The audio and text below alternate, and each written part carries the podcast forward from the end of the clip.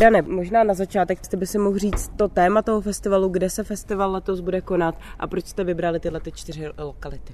Letošní ročník Landscape festivalu Praha 2022 se věnuje tématu nádraží. My jsme si vybrali takový formát developersko-divočinovský, bych se to takhle nazval, je taková přesmíčka. Pohybujeme se na 4 lokalitách v Praze, nádraží Smíchov, Florenc, Masarykovo nádraží, Palmovka a nákladové nádraží Žižkov. My jsme byli vyzváni do spolupráce s festivalem M3, umění v prostoru, které přišlo právě s nádražním tématem a oslovil nás, jestli my nechceme prostě v některých lokalitách taky rozehrát naše intervence a náš přístup k urbanistické akupunktuře v českém městském prostředí. Tak jsme si řekli, že je to zajímavé, protože už v roce 2012 jsme se tématu věnovali v Galerii Jaroslava Fragnera v rámci velké mezinárodní konference Pražská nádraží nevyužitá, což je teda taky motto toho letošního Landscape festivalu. V roce 2014 jsme tady právě na nákladovém nádraží Žižkov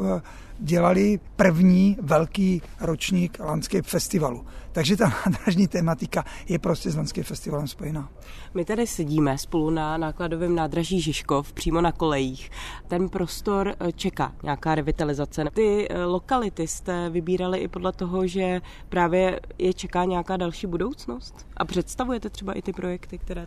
No je to vlastně to téma, kdy my říkáme ano, asi nejvíc je rozjetá ta lokalita Smíchov, ta už nějakým způsobem funguje a podle mě během roku, 2 už se tam budou stěhovat první nájemníci, tak tam je to v podstatě dál. Tam je proběhl velice kvalitní proces participace mezi municipalitou, městskou částí a investorem a dopadlo to podle mě na české poměry a pražské poměry velmi dobře. Masarykovo nádraží, tam už staví se jeden projekt od Zajihadit a proběhl mezinárodní workshop urbanisticko-architektonický Florence 21, tak tam se uvidí, jak se všichni stakeholdři dohodnou a jak se Florence promění, že tato potřebuje jako pražský gordický úzel, jako velmi, velmi hodně, je to vlastně velmi, velmi důležité místo, jak pro Prahu, tak pro Českou republiku. Palmovka, to je obrovská divočina, developři tam nějakým způsobem fungují, to se tam proměnilo velmi dobře, ale to město, majitele, jako je dopravní podnik, jako je pražská developerská, tam mají vlastně komplikované podmínky, takže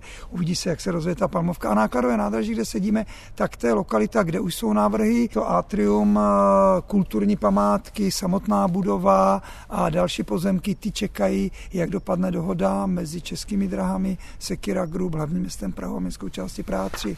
Říkal jsi, že je to 10. ročník festivalu. Jak se vyvíjel ten festival? Vy jste měli původní myšlenku udělat takovou kompilaci vlastně architektury, městského prostoru, veřejného prostoru.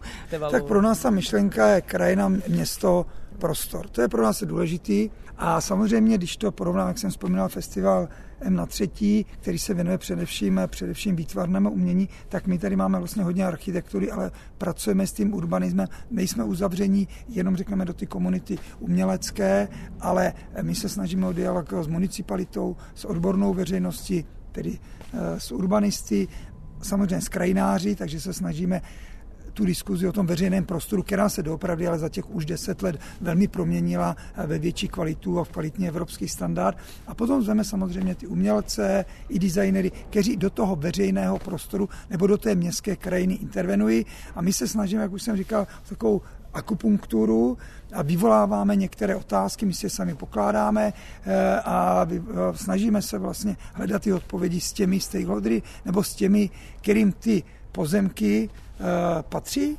kteří nějakým způsobem zaopatřují a kteří uvažují o té budoucnosti a kteří jsou jí za to zodpovědní. Pojďme přiblížit ten program jednotlivých těch 4 míst, které jste vybrali. Takže tady na nákladovém nádraží Žižkov se bude dít co? Atrium z provozních důvodů jsme nemůžeme využívat, jak se tady dařilo od roku 14 až do roku 18 využívat celé kolejiště, nebo předtím jsme tady využívali vagony a podobně. Tak máme tady jenom jeden velký prostor, z kterého jsme udělali jakou kunsthalle nebo jakou laboratoř, kde jsou projekty týkající se rozvoje právě téhle lokality, pak jsou tady umělecké intervence, je tam výsledek ceny nebo taky poučení z Evropské ceny za městský veřejný prostor, tu jsme včera tady právě zahajovali, tu dělá Centrum umění a kultury v Barceloně. To je v této lokalitě vše, budou tady ještě nějaké kulturní aktivity a bude tady závěrečný koncert. My jsme na to náklad náležili hlavně z toho důvodu, aby jsme nás upozornili na tuhle kulturní památku, že by se to mělo dál ten dialog posunout, aby konečně už i tady se začalo s tou rekonstrukcí téhle velice zajímavé ojedinělé budovy. Další zastávkou je Palmovka, přímo teda konkrétně zastávka Libeň. Tak... Tam je to velmi složité, tam jsou velmi komplikované vlastnické vztahy, my jsme do toho chtěli nějakým způsobem vstoupit, tak se to nějak děje.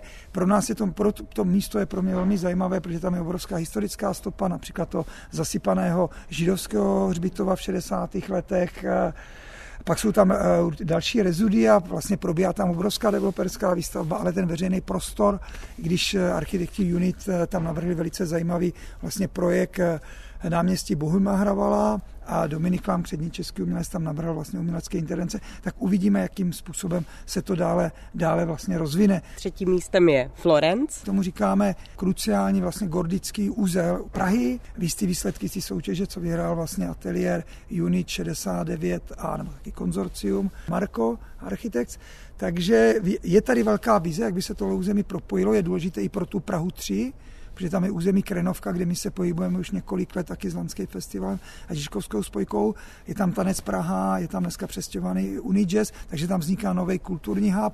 Nedaleko vlastně se otevře na podzim nové rekonstruované vojenské muzeum. Tak je to zajímavé místo, ale vedle toho je to taky obrovská divočina. Je tam hodně bezdomovců a je to tam ostrý. Smíchovské nádraží. No tak Smíchovské, jak už jsem říkal na začátku, to je nejdál, tam se staví, vedle toho tam máte zajímavé manifesto, takže my obcházíme tu trasu přes i to nádražní těleso, máme tam intervence, dostáváme se mají nahoru do parku, Santovský, kde máme vlastně docela zajímavou rozhlednu od Kamila Mrvy a tam může člověk vystoupat, je to zase takové jak trošku divoké schody a vystoupí vlastně na to úpatí toho parku a podívá se na tu celou krajinu, která se promění, podívá se na Vyšehrad.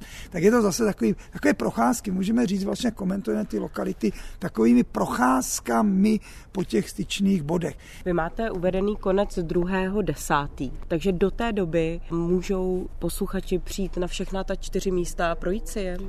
Přesně, můžou. Uvidíme, co zůstane, protože samozřejmě na to reagují občané, takže některé instalace a i některé orgány na to reagují, takže některé instalace jsou, pak někdy zmizí, pak zase znovu. Ten festival se tímhle způsobem jako vyvíjí, ale můžu pozvat ještě posluchače, ale to bude 20.